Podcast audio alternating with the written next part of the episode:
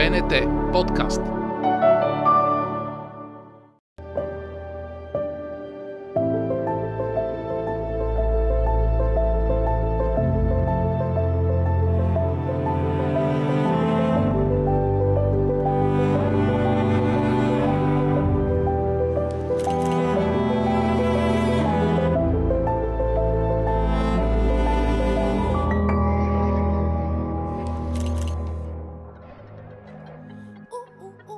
Здравейте, аз съм Симона Кръстева и вие сте Сар Детектив.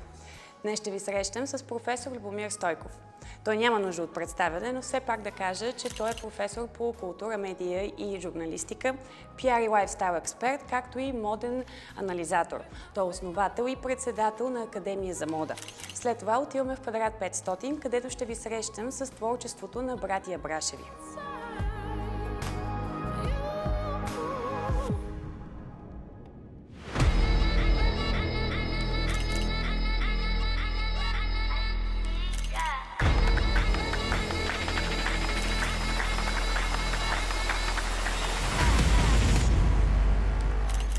Здравейте, професор Любомир Стойков. Първо искам да ви поздравя за третото издание на книгата Световни модни икони. Безспорен факт е, че трето издание за няколко години е голямо постижение. Как избрахте точно 15 знаменитости да включите в а, тази книга? Все пак знаеме, че извън книгата ви са останали много други знаменитости, които вие лично сте интервюирали, като дизайнера Пако Рабан, Пиер Карден, Александър Макуин, Версаче, Живанши, светски икони като Ивана Тръм, Парис Хилтън.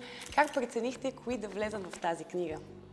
Безспорно в книгата можеха да бъдат много повече така наречените модни икони, но е много важно в науката, пък и в изкуството да има рамка.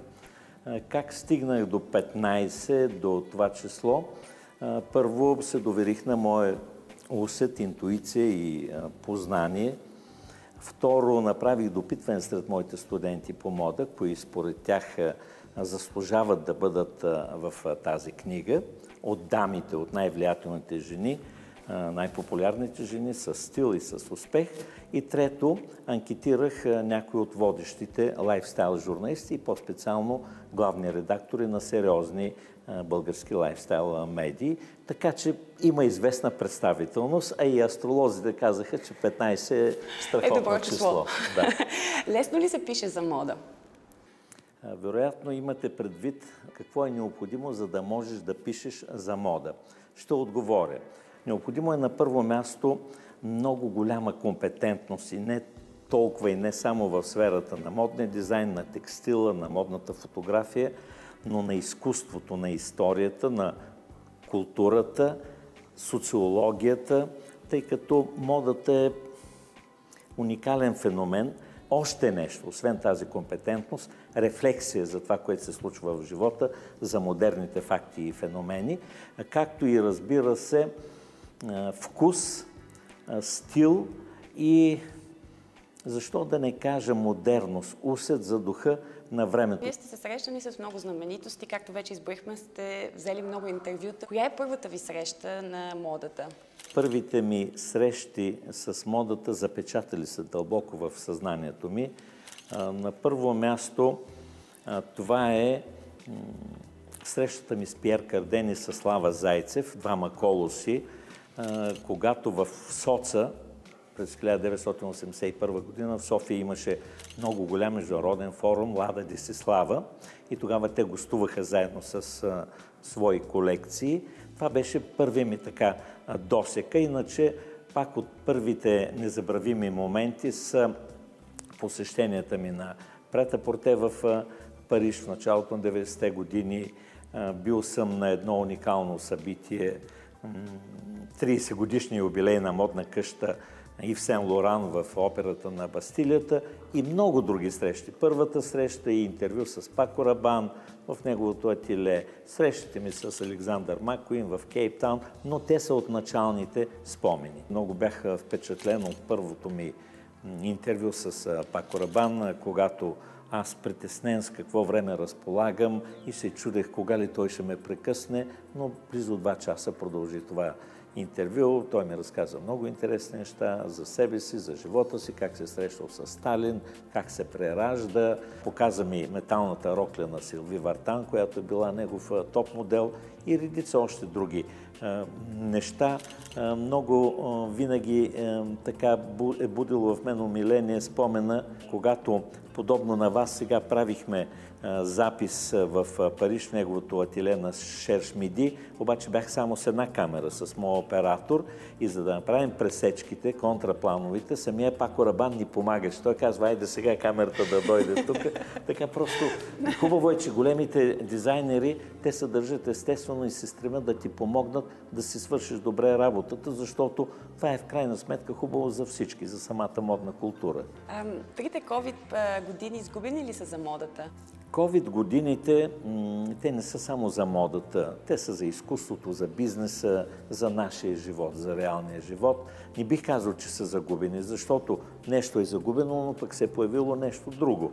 Това, което промени модата в огромна степен, вероятно за винаги, е нейната трансформация в метавселената. Аз вярвам, че тази дигитализация наистина ще промени изключително статута въобще на стила. Така лукса, империите на лукса, големите брандове, наведоха смирено глави, отстъпиха място на една по-голяма простота, на известна така семплост и заедно с това по-голямо доближаване до реалния живот, което пък преведено на езика на дизайните означава по-функционално облекло, по-практично облекло с силно застъпени спортни компоненти в него.